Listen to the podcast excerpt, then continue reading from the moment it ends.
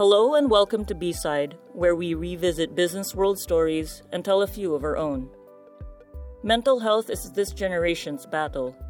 Even more so now, while the country is on lockdown and people are either self isolating or self quarantining, as the world tries to deal with the COVID 19 pandemic. Awareness of mental health issues has reduced the stigma in seeking help and treatment. However, it is still an issue that 100 odd million Filipinos have only 600 psychiatrists in the country to meet their needs. The good news is that technology is making mental health treatment more accessible and acceptable. In this episode, Business World's Joseph L. Garcia talks to Mindcare Club's Brian Tenorio and Dr. Jeremy de Guzman about telemental health a service that aims to bring mental health care to you through a screen in the security of your own home. Hello, this is Joseph Garcia from Business World. Today we're here with Mindcare Club CEO Brian Tenorio, and he's also CXO, by the way. That's Chief Experience Officer. He can explain that later. And Dr. Jeremy de Guzman, who is head of Mindcare Club's head of medical operations. Hi. Hi, Joseph. Nice to be here. Glad to be here. Would Glad you mind to be introducing here. yourselves? Hi, I'm Jeremy de Guzman. I'm a medical doctor and researcher, and now I'm with Mindcare Club in medical operations. A year ago, I decided to take up further studies in Kiel, taking up medical engineering design, which, and after my year there, I've come back and basically with Mindcare Club, I'm applying all that I've learned as a clinician, as a public health practitioner, and a now medical engineering designer and technologist, as Brian would say. We like the profile of Dr. Jeremy very much because there's a lot of innovation there happening in health and policy. I think which are very good components to what we're doing right now. So my name is Brian Tenorio. I've come from a lot of sectors in the country. My studies involve design and human factors. I took up design management at Pratt Institute in New York, and I focused on design policy initiatives for developing countries. I've worked as an international consultant for WHO Western Pacific Regional Office and also the Asian Development Bank. I'm in a lot of sectors. I've come from design, I've come from fashion, I've come from F&B. So I'm the CEO, but I think more importantly, I'm the CXO, Chief Experience Officer, because my approach to this thing, Seth, is that I make sure that I create a space where the doctors can be best at what they do, where patients are their most comfortable selves, and where community can really be part of the process of treatment. Telemental health. Can you explain that? At its most basic level, telemental health is to get care through a distance using telecommunications tools. So it's not strictly a new thing. In the late 90s, early 2000s, the National Center for Mental Health has actually launched suicide hotlines, and it's still working today. It's shifted around, but they still do exist. But with the advent of the modern internet, you can now use the internet to do the distance medicine. So what Mindcare Club does in telemental health is you can see your provider using the internet. And there's a lot of back end to it that makes sure that your conversations with your provider, be they be a nurse, a, a doctor, a psychiatrist, or a psychologist, or a counselor, they'd be in a secure environment to talk and get their therapy and treatment. I think in some words, it's still a face to face conversation, except that you're not in the same room. And because of that, it's more accessible. If you're not in the same place with your provider, if you have to travel 10 kilometers, 500 pesos on a ride, one way to get to your provider, imagine the savings of saving time, travel time, money, time off from work. When we computed that, that's around 2,000 pesos per session that you could have just spent on quality provider care and your medication. How does the dynamic change when you're not face to face and when you're, you know, doing distance? in a nutshell, it's different, but the effects are the same, especially for telemental health, because there's a strong focus in talk therapy. As a comparator, if you compare it to, like, say, having a physical exam in psychiatry or mental health, it's a lot of survey questioning, answering, and back and forth. The platform lends itself well to that. And in the US, particularly, telemedicine is taking off. And it's actually more than just in mental health care, it's actually in a lot of places now, like primary care. I mean, our partners of the platform, we use a platform called VSee. They've done telesurgery in Iraq. So I think it's different, but it approximates the effects of face to face quite well. It's the same and different at the same time. Yeah. But I think the important factor is that it makes mental health treatment accessible and more affordable. And sometimes kasi the problem is accessibility and affordability. eh. Some people are not even going to be able to get to mental health treatment because it's just not affordable or close to them. And that's what telemedicine does. Your mission vision statement, at least. Our mission is to help lessen sadness in the world. Can Dr. Guzman talk about that? Sure. This is based upon the fact that access in general to healthcare is very difficult for Filipinos. That's why we have the universal healthcare law and a lot of these other initiatives that are trying to build better access to Filipinos, leading to better quality care. And you know, the world has changed and we can't simply do the same things without and expecting the same results. More people want care and care has become more expensive. And we know how technology has changed the world. I mean, in the last 10 years, you've seen an upheaval in our very society with the advent of social media. You know, you won't see any kid now without a smartphone. The internet has become indispensable for things like education, commerce, finance. Why not healthcare?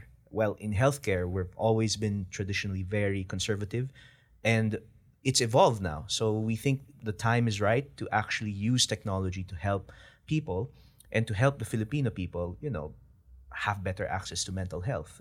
And mental health is a burgeoning problem, as our CMO has been saying. There's a growing epidemic of uh, mental health care problems in the country. So, if you've seen in social media, there have been various posts of uh, kids airing out that they're for mental health or that they've heard of someone who's had a mental health affliction. And it's typically a progression from depression. And if you look at the, the posts right now of kids, they would always post depression memes.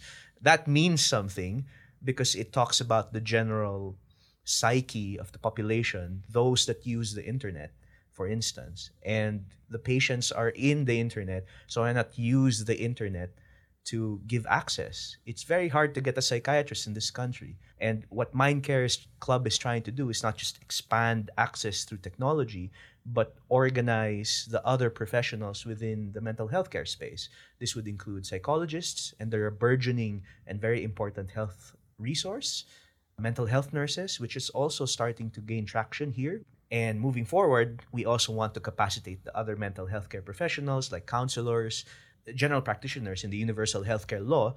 You keep hearing these things about kalusugan para sa pangkalahatan, primary care. That really means capacitating people like me. I'm not a psychiatrist, but I'm a doctor.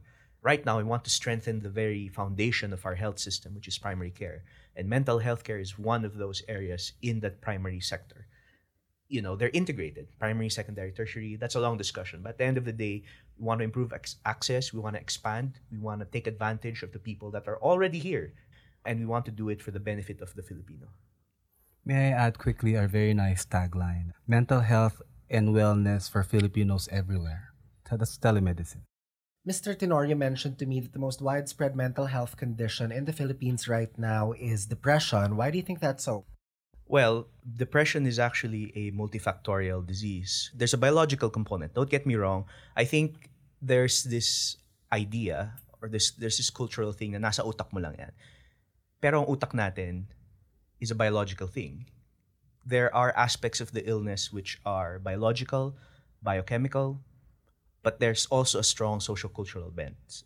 And usually the spectrum of mental illness is quite fluid that you may have depression, but you'll have other things as well. And it can be quite insidious. We're talking about depression as something at the other end of the spectrum, which is quite severe. In the UK, for example, part of the reason why mental health was such a big thing was prior to World War II, these kinds of issues were never talked about. But after World War II, when they organized the National Health Service in the United Kingdom, a big chunk of the people going for health services were veterans. And they recognized, wait a minute, what is this thing? Why they're completely healthy, but they can't function in society, they're having a hard time having a job. And suddenly they realized, whoa, it's PTSD in hindsight. Right now, what we're seeing, the surge in depression, is a combination of increased awareness, the changes in the demographic, and of course, access to information. And they're different, it's just a different society now, and we're more aware. We have more tools, but that doesn't necessarily mean we have more access. Of course, there's the burgeoning equity issue in the country. Not everybody has access to the basic standards of living. We have a high poverty rate. It's actually quite hard to live in Manila. It's, it's a very rough and tumble place. I guess in a way, change is something that always will happen, and uh, I think technology and the way it's done is inevitable. So it's got to start. It started in a lot of countries already, telemedicine. In the Philippines, not yet until Mindcare Club. I find it troubling that there are like we have more than 100 million people in this country, and there are only what, according to both of you, we only have 600 Psychiatrists. okay psychiatrists in the country. So there's a huge number that's underserved. So how many of these cases of depression, you know, are undiagnosed and untreated? To be honest, Joseph, that's hard to say. The good thing is there's awareness from the Department of Health and a lot of academic institutions that mental health is a problem. So the data is going to be coming. In the meantime, we're challenged with trying to address the underserved, and that's what we're trying to do. From approaching the data for urban places or cities, I have a feeling in its gut and its intuition that I think a lot of cases would be underreported because of stigma. I want to talk more about accessibility, meaning am I gonna have to have like really, really expensive software or hardware for this for that matter? Do I need a really nice computer? From a perspective of human factors and design, we've made it very good. In fact, the way the platform works, it works on thin internet.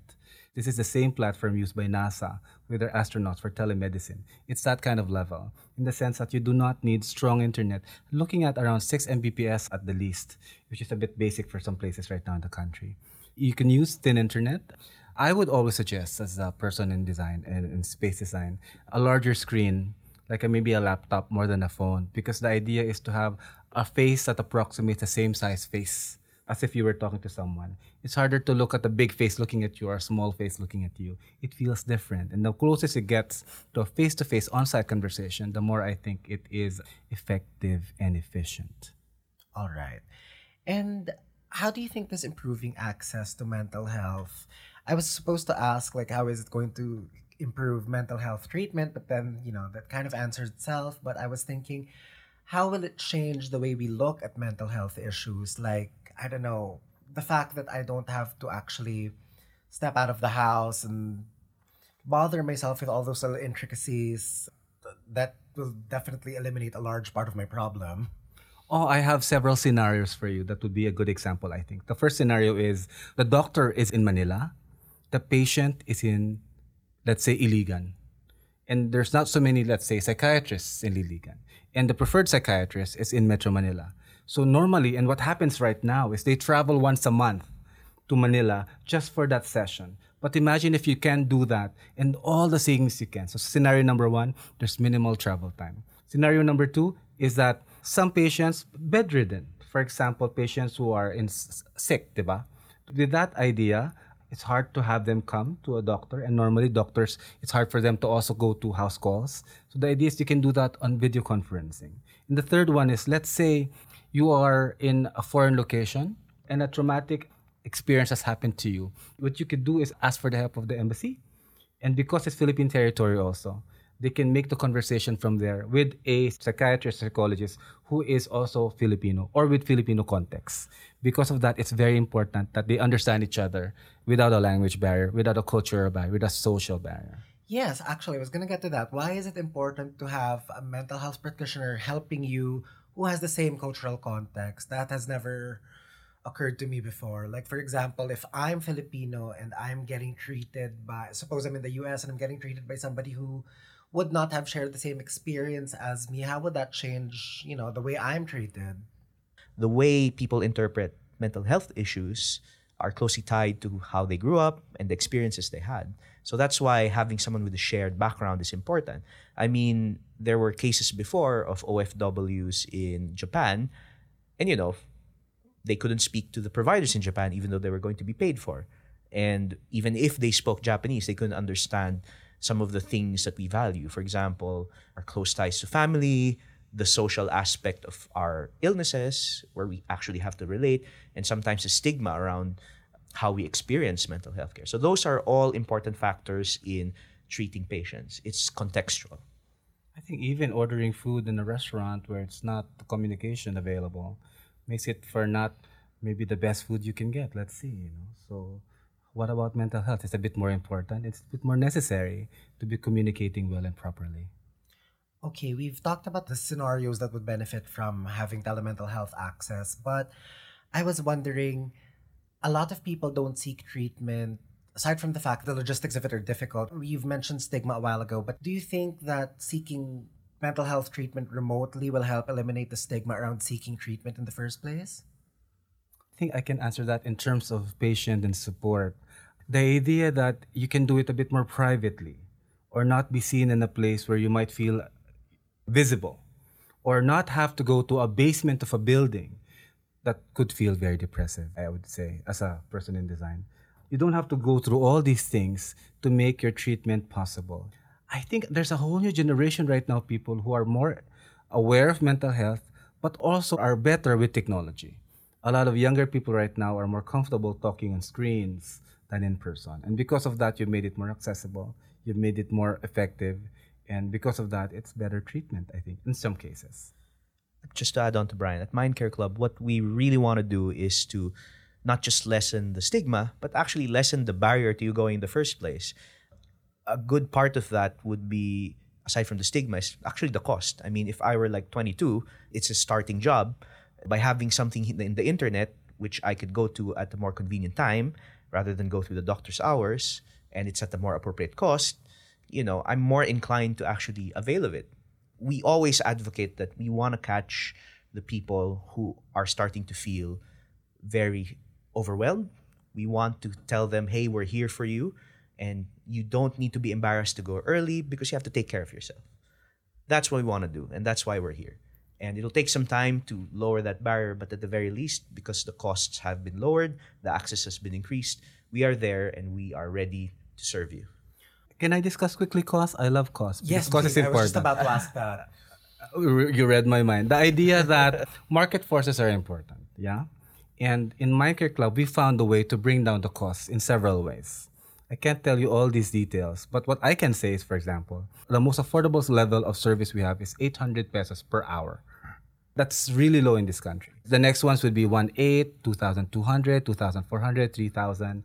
And then we have international psychiatrists with us also who charge in dollars. But what I'm saying is, even that they're lower now, we've also taken off the expenses from access, transportation, the time in traffic, the time in traffic you spent that could have been work time, overtime rates, or whatever. The way we computed it is if you live in Quezon City and you go to Makati for your treatment and you have to go there, you spend around five hours total travel time staying there and coming back. You spend around less than well, 600 one way, 1,202 return trip. Let's say, and then time away from work, 2,000 to 3,000 pesos just to get there. And then have to pay the 2,500 hourly rate of your psychologist or psychiatrist. To 3,000 plus 2,500, how much is that? 5,5. And then it's not an easy, nice travel time, you know, but you could have used that extra money, the 3,000 bucks, for getting a, a psychiatrist that's closer to you, maybe, or more money for your medication. So I think cost is most important, especially in the developing country sense. And because of that, I think it's more accessible. And because it's more accessible, people are going to understand it better because they will have more chances to experience it. And because of that, I think from a market forces perspective, stigma should be lowered. Okay, I think we've pretty much outlined the benefit for me as an end consumer, but for mental health practitioners, what's the advantage of joining Mind Care Club? Right. So the advantage for providers in joining Mindcare Club is it really expands the reach of their service. They're no longer bound by the infrastructure that they're in. They can use telecommunications to reach more people, have access to more patients, and it also lowers the cost of investment. For example, if I'm going to start out a practice, instead of investing a couple of million to build a, a clinic in a hospital, I can instead focus my time on seeing patients through telemental health so that's the primary benefits to doing this. And we are creating a network. So we are creating a community not just of patients, but of providers as well. So these people would you know, congregate and we want to do community events together. And we want to do continuing professional development, not just for doctors, but for everybody in the mental health care team. That's the nurse, that's the general practitioner, that's the psychologist, that's the psychiatrist. We want to put them together, we want to have them talking to improve patient care. I understand that there are a lot of avenues for myself to seek help, but how do I help myself in these areas? The thing with mental health care is that you can actually build resilience and there are strategies to deal with mental health care issues. There's no shortage of information in the internet. That's one. The other is your providers should be able to help educate you. And third is the first part of any self improvement or self management is awareness. So it's about giving ourselves the space and the chance to think about and reflect on ourselves as persons and how we can improve ourselves. So a good example is, you know, how and why did I feel this way today? What were the thoughts? What were the feelings? What were the events? And it takes a lot of encouragement to build that resilience and to build that self-awareness. It's a skill.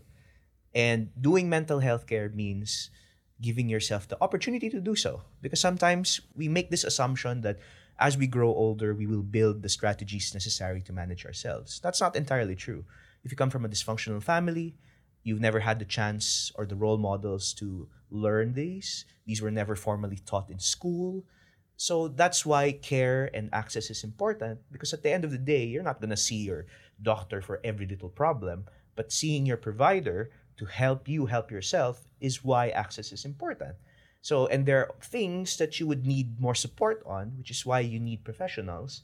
But at the end of the day, it's to help you build the tools to be able to manage yourself and to be able to be aware to seek help when you need it. I think access is also the most important thing. The idea that now you can access mental health better and easier and more affordably, I think that makes the most amount of incentive to try it out. I think that's it. Would you like to tell anything else to our listeners? Well, thank you for having us, Joseph. It's uh, been a pleasure. And if people want to know more about us, just go to mindcareclub.com. We're also on Facebook. Of course, it's still Mindcare Club on Facebook and Instagram. We also have events. It's on our Facebook page also, Mindcare Club. Thank you. We're very much honored to have you here. And that concludes another episode of B-Side. Once again, you heard Business World's Joseph L. Garcia talking to Mindcare Club's Brian Tenorio and Dr. Jeremy de Guzman about improving access to mental health care through technology. This episode was recorded on February 24, before Manila was placed on lockdown, in the Business World studio in Quezon City. This is Sam L. Marcelo. Thanks for listening. Keep safe and keep sane.